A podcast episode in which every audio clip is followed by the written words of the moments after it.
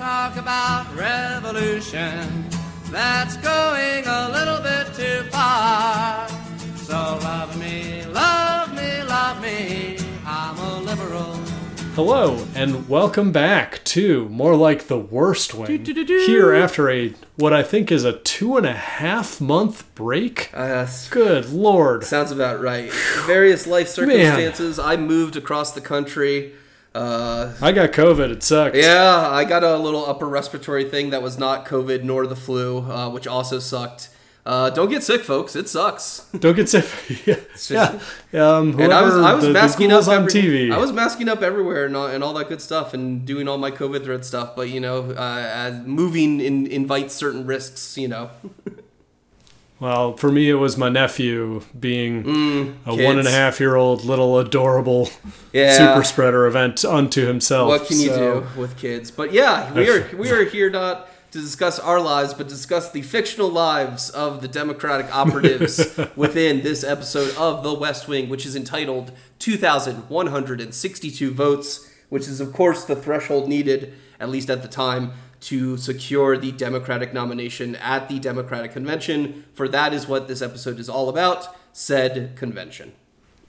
And listeners, it is the last episode of season six. Big finale. Holy shit.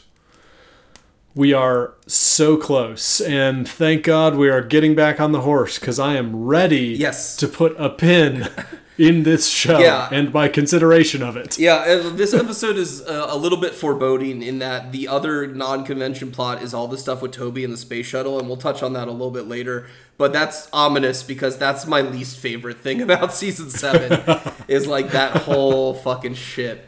Uh, so that yay, it's like yay! Don't forget, you have this to look forward to. like ch- Oh, chimed boy. in throughout the episode.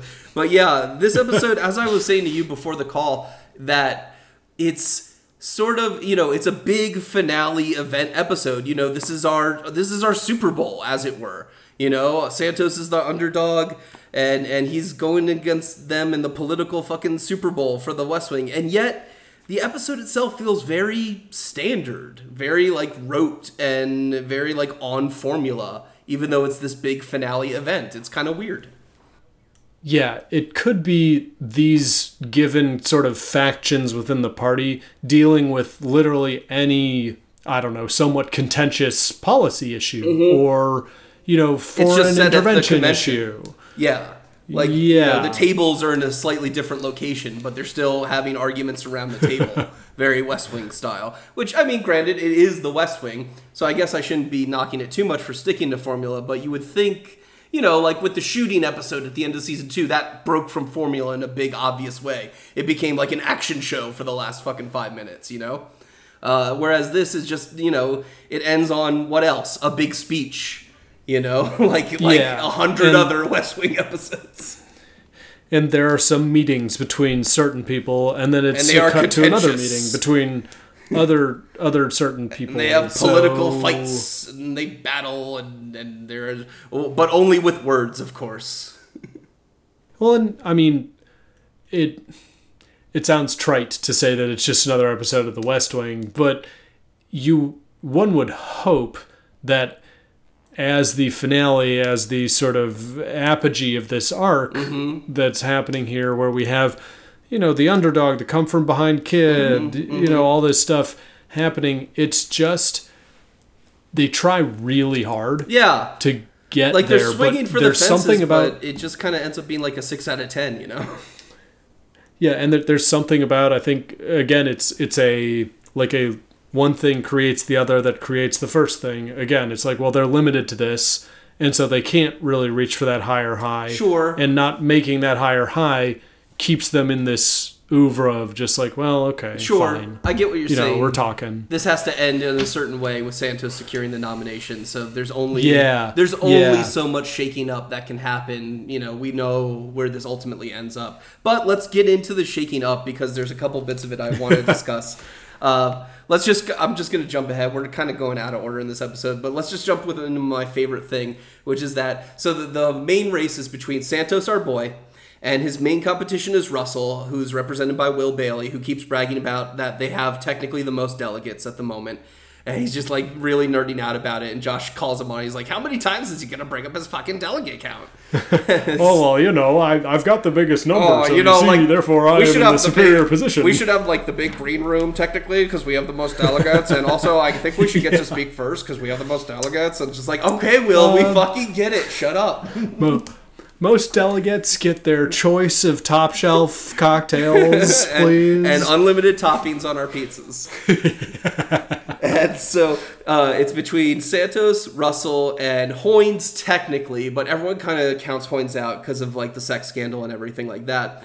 But he has like 900 something delegates, and our boy Santos has like 1400, 1500, somewhere in between. The, yeah, they're the- they're both within like a hundred. so of each yeah, somewhere in between uh, the two of them. Uh, so he's rocking second. Uh, Russell's technically first at the moment. Hoynes is third, and then out of nowhere, Baker, uh, Governor Baker, played by uh, Ed O'Neill, uh, aka Al from Married with Children. Al, let's have sex. Uh, no pig. um, shows up as governor of Pennsylvania again. We saw him a little bit earlier this season, and this was setting up precisely this moment where he initially meets with Russell, and Russell's like, "Great, you're gonna be my VP. We're gonna like surprise announce it. It'll build a ton of momentum of like, oh, we already have a ticket." You know, and and, pe- and people will, all the delegates will sweep to us, and we'll win. Bada bing, bada boom. Okay, Baker. And Baker's like, yeah, sure, sounds great. Let me sleep on it, buddy. He's like, "S- sleep on it. Uh, the votes are like happening in two hours. They're what do you? What the fuck? currently happening? What the fuck do you mean sleep on it, buddy? And like and Baker's like, all right, peace. And he walks out, and Russell's like, what the fuck was that? Smash cut to like five minutes later.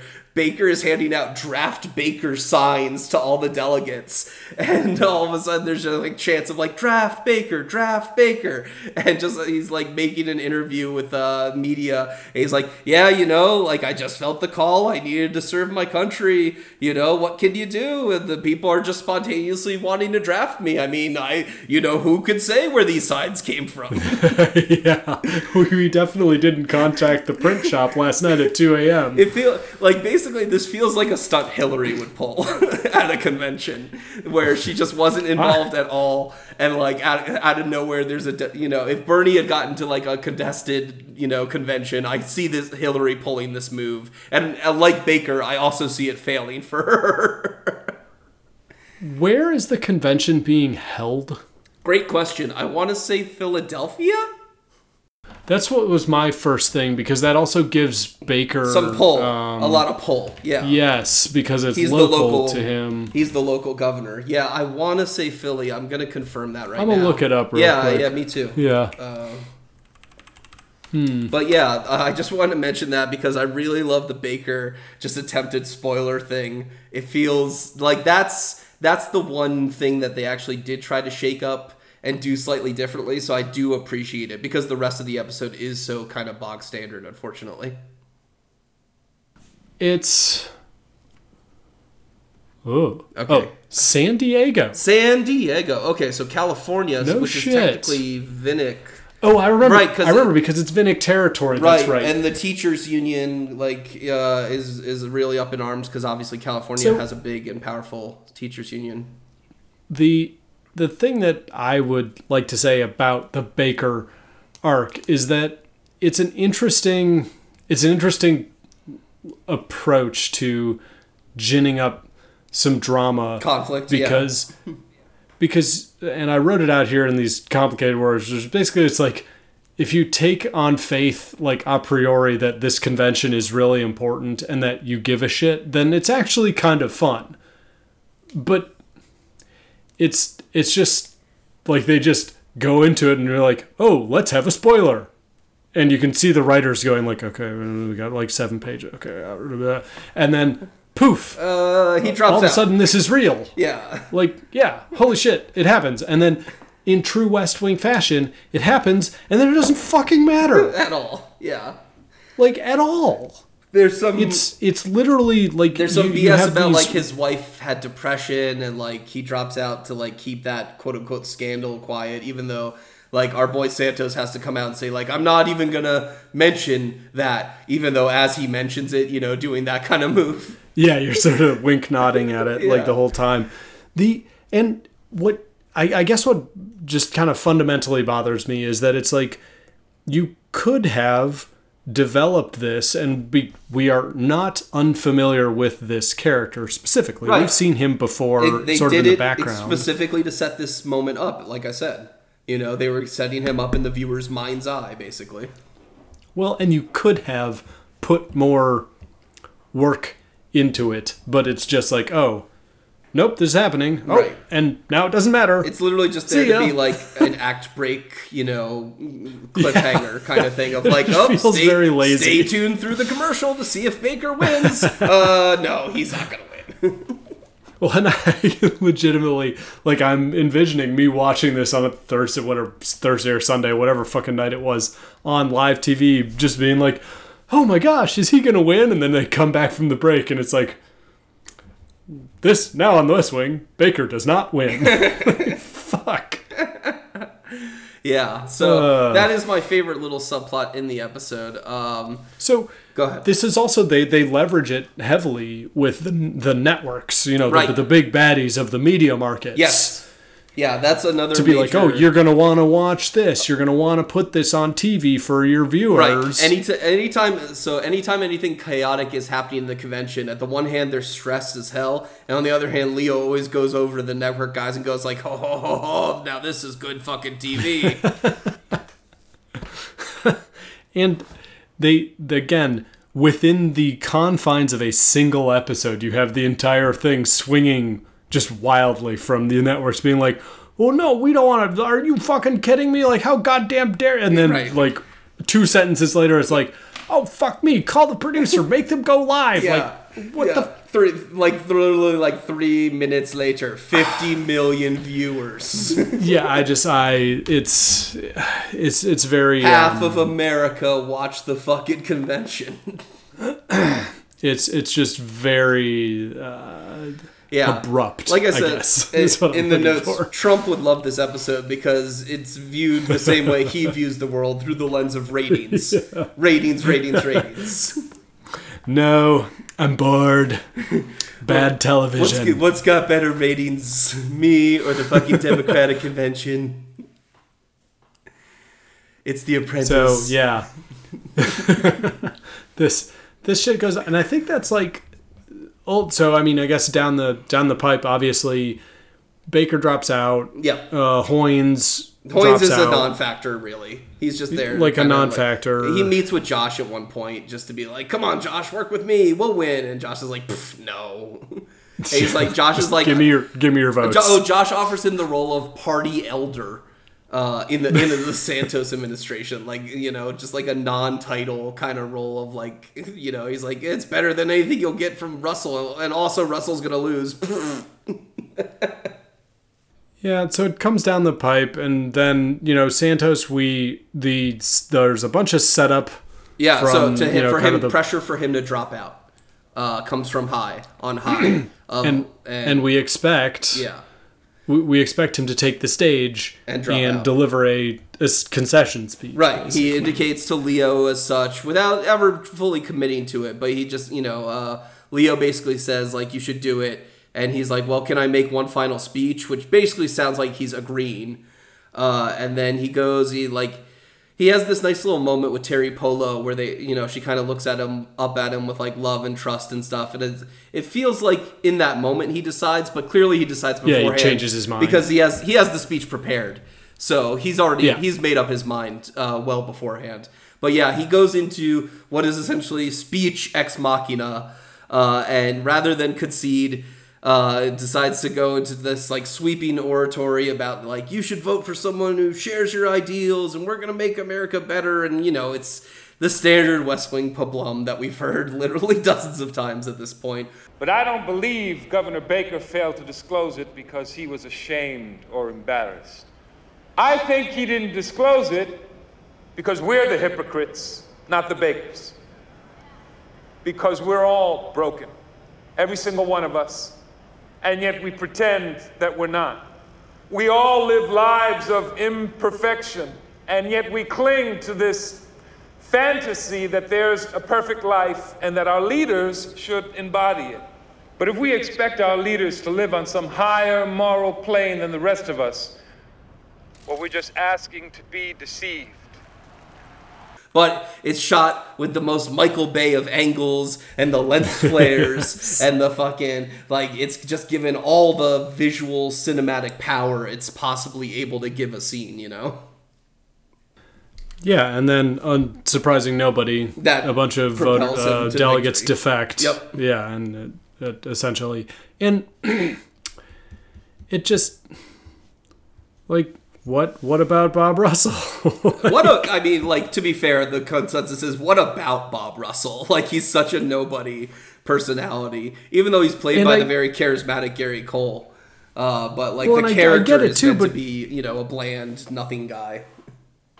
so, but that that to me is the ultimate. It's just the the contradiction is like, well, Then how, then how you- the fuck did he get this you, far? how did he win twenty five states and most of the delegates? That's a great fucking question. seriously. Yeah. Are are we so bereft? I don't know. I guess this guy. How did Hillary? You know, like he probably bought them. True. Nobody liked her either. Yeah, he probably bought them. like, what, how do you think he got them? Like, Yeah. So, you know, we get the the big sweeping oratory at the end. Yep. We get Santos with the nomination. Yep. And then uh, We as a get- little button. Yep, uh, to, to finish it off, we get a very brief scene with Oh, Arnold Vinnick. oh, before even his, that, uh, Ooh, Leo gets offered VP in the fi- Oh, in yeah. the final couple minutes. Uh, Oh, yeah. That's right. They offer Leo VP, uh, and then yes, we get to the button with Arnie Vinnick, who is watching the convention from his hotel room, turns it off, uh, turns to his advisor, and goes, "All right, let's go win." like giving zero And fucks. then, yep, and then cut to credits. Yep, and season cut. over. Uh, uh, without with uh, first doing like the that dramatic triple zoom thing, like boom, boom, boom, boom. yeah, and that and that's the end of the season. I just love watching the, the technical evolution of the triple zoom because for me, the ultimate, like, and it, it's funny that this is now, these are being recorded in like 2006? Four, five, 2005? ish, yeah, something like that. like because the ultimate to me um expression of that technique is Battlestar Galactica. Yes. the modern. Oh, one, yes. where you get you get the the super wide shot of a like speck of a ship in the far distance of Uh-huh. And then, space, like, a and it goes Zoom in, find the focus, like yeah. twice, Yeah. and then you have the like the uber close-ups of like Admiral Adama Mm-hmm. and and the other actors in that thing, and it's funny to watch sort of this show also start with that, and I I would like to speculate that it's legitimately just like a question of technology rather Yeah. than like a cultural Yeah, this was original air date April 6, 2005. So this is just about when like I think HD cameras and stuff like that Yes, exactly. hit like the professional market. Um, Yep. So yeah, you're I think you're right. It's a more of a technology driven thing than like a culture thing. Uh, but obviously one Because- influences the other. I mean, and, and I'm, I'm going to be mean here, but like the thing about Battlestar Galactica is who wants a 1920 by 1080p close up of fucking Admiral Adama's face? He's not like. Hey, you respect every pockmark on Edward James Olmos's mug, goddammit. But like, yeah, it's just it's interesting to watch them like in TV shows of this era sort of embrace some different stuff that is fostered by the technology. Mm-hmm. Yeah, you could start to see the modern television aesthetic emerge slowly as it kind of moves away from like that 80s, 90s kind of like four camera standard def. yeah, feel. yeah. It's it's really cool. I think. Yeah, like, I, I like that. It's a, the, uh, to look as always, we appreciate the time capsule aspect of this show uh, a lot. Uh, going back to it, um, if nothing else, just as like a brief little history lesson of media or culture of the time. But yeah, let's take a quick break here for this segment, and then we'll come back and discuss the space shuttle plot uh, of the other part of the episode. Another toy will help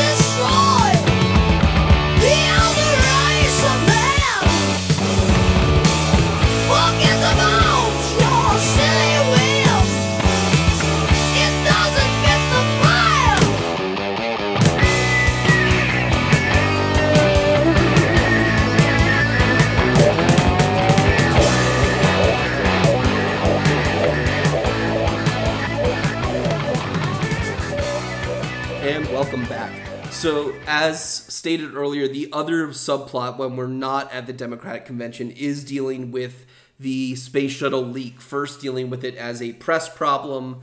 Uh, there's some stuff with CJ, and you know, having to like, oh, we should get Greg Brock to turn over his sources, or we should like arrest him. It's like a federal crime, or you know, take away his credentials or whatever. And CJ's like, no, no, if you overreact now, we can't spin it off as like a stupid rumor, which is like Kate's angle is like, yeah, you know, we just deny everything, you know, it's fine, just deny. it becomes like a stupid story in the New York Times. I can just I can hear Mayor Quimby's advisor going, "Uh, election in November, election in November." Oh, again. and CJ being like, "God damn it, not again." this, this stupid country. Yeah. So Uh, in yeah. case you in case you've forgotten, we would forgive you for forgetting. There right, is right. a So there's a emergency up on the International Space Station. They leak the uh, someone at the White House leaks the existence of a secret Pentagon military space shuttle that could go up there and perform some sort of rescue mission to save the three astronauts' lives, including one Russian cosmonaut. However, because there is one Russian cosmonaut, uh, there are security concerns about bringing him back in the Pentagon military shuttle. secret Uh. military technology. Yes. Yeah, because he's gonna like take pictures with his, you know, the camera he brought in his boot or whatever, because he's a Russian spy. That's right. His little lapel button. Hmm. So yeah, uh, that's been leaked, and that's been the uh, now a huge issue with the press, uh, as stated. Bartlett is very upset about it because he thinks it's interfering with the fact of his options to actually go save the astronauts. You know, he's he's acting very concerned about the astronauts because he is our you know good president, Dad King. I mean, I, I guess he just. I guess. he's, I don't know. He's just, just like, like, he care. flips off, like he flips out, and he's just like he's taking it very personally. Too. This is also one of those things where I need to see the astronauts. I know this show isn't that kind of show. They're Absolutely agree. We're not gonna cut to the fucking space station on the West Wing, but like, fuck, I need pictures of them at least. Like, you know, remember in the early seasons when like a helicopter guy would die, but they'd show him like the picture, or the president met him earlier in the Or, like- episode. Like, we never fucking meet these Well, guys, when- and one of them is Toby's brother. Well, like when they when they mark the guy on the runway in Guyana or whatever, we see like Mm-hmm. it- like I you know it's a heavily post produced shot of like a plane with this guy walking off of it. Like at least give me something. You're absolutely right. I hadn't thought like- about it like that. Right, like we need like at least give us a shot of NASA with like their pictures up on the wall or like I need something. I have to put faces to the drama to like help add the stakes. You know, it would help if we had actually met them earlier, but I understand that doesn't make sense. Like astronauts don't just like show up at the White House before a mission usually, Sure. kind of thing. But but Well- like I don't know. Again, one of them is Toby's fucking brother, Well, and we've never seen this man. well, isn't Toby's brother dead? No, uh, uh, no, he's the guy up there, right? Like th- that's the problem. That's why Toby leaks it, right? Because he wants to save his brother's life, right? Isn't that the I whole thought- impetus behind it? Maybe. I'm like ninety something percent sure on this. I'm gonna look it up here. Okay, yeah, I'm looking too. Hmm. Yes, Toby's brother is dead. Oh, So did the he die in space? No, he died he killed him. He killed himself because he had cancer. He killed himself. He had cancer. So- right, okay.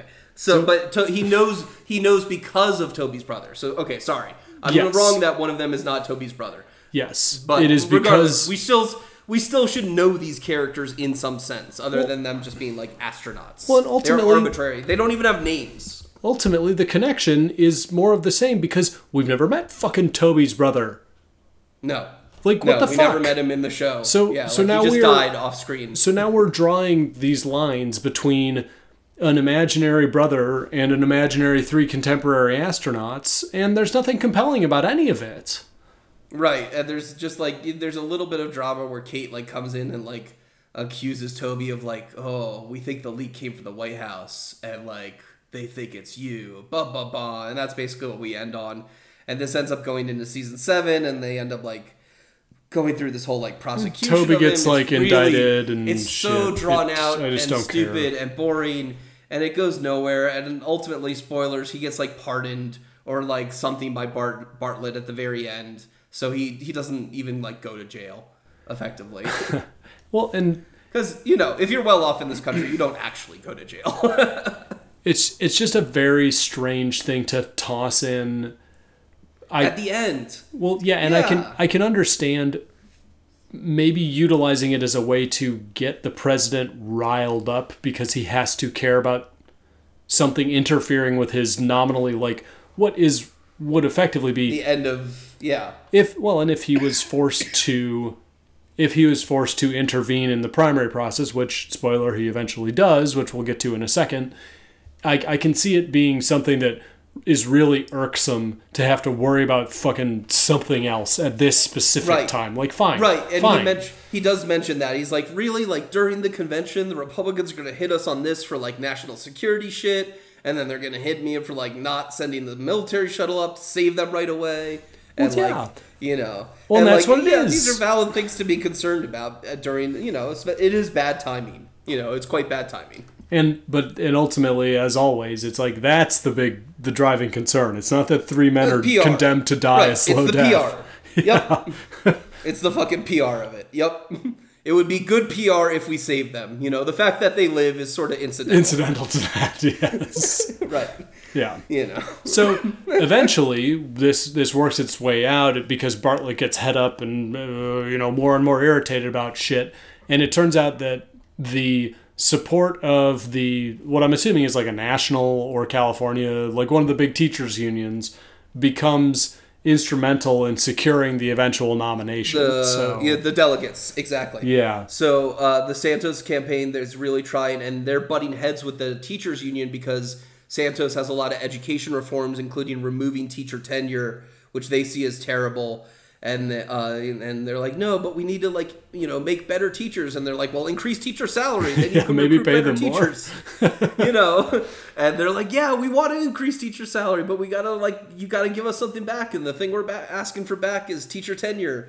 And then they're like, ah, blah, blah, blah, and they kind of just butt heads about it. And so finally, to win them over, Josh pulls the ultimate power move, which is to bring the head of the teachers union to meet Bartlett in person. And like, ho ho ho, look, it's the president. Oh, it's the president. and this move that we've seen literally dozens of times before on the show, and it works every fucking time. And why wouldn't it? It's it's Martin Sheen, and doesn't he look all confident and charismatic? And he they look they're Secret Service agents. Oh, isn't it impressive? oh, he came all the way here during the convention just to speak with little old me. Oh, oh, he's gonna shake my fucking hand. Holy fucking shit! I'm never gonna wash it again. Oh my God, Senpai finally noticed me. Yeah, it'll, it's the ultimate senpai notice me.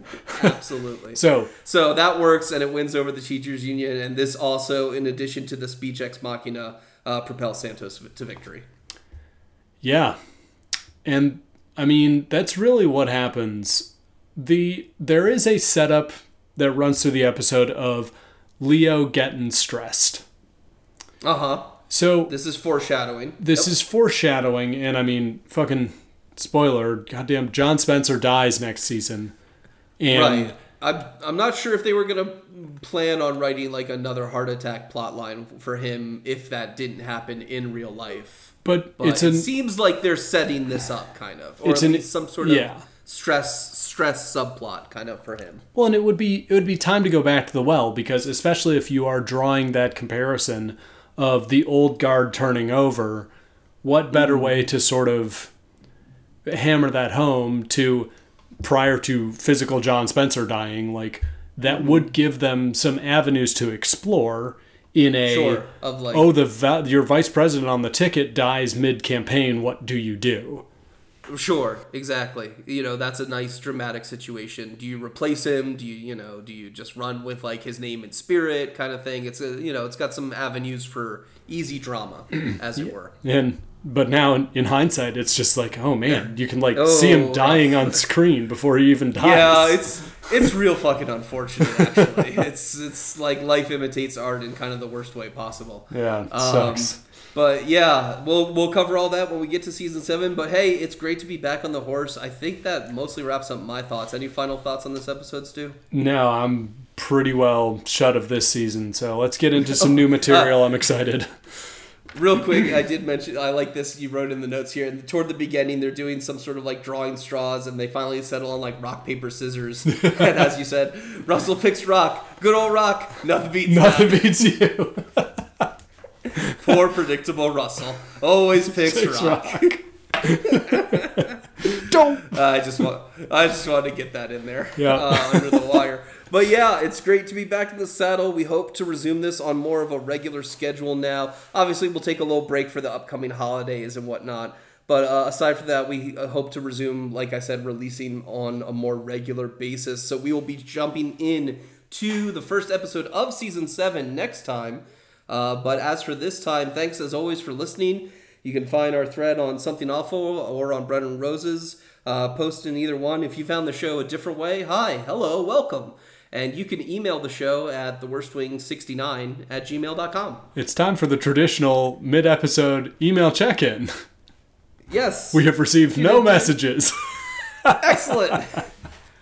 I like a life that's stress free of Love it. It's, it's a simple So life. That, yes, exactly. Uh, thanks as always, listener.